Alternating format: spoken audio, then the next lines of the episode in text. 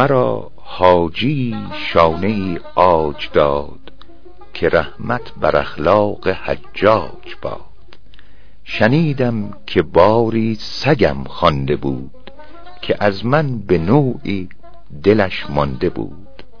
بینداختم شانه کین استخوان نمی بایدم دیگرم سگ مخوان. مپندار چون سرکه خود خورم که جور خداوند حلوا برم. قناعت کن ای نفس بر اندکی که سلطان و درویش بینی یکی. چرا پیش خسرو به خواهش روی؟ چو یک سو نهادی طمع خسروی.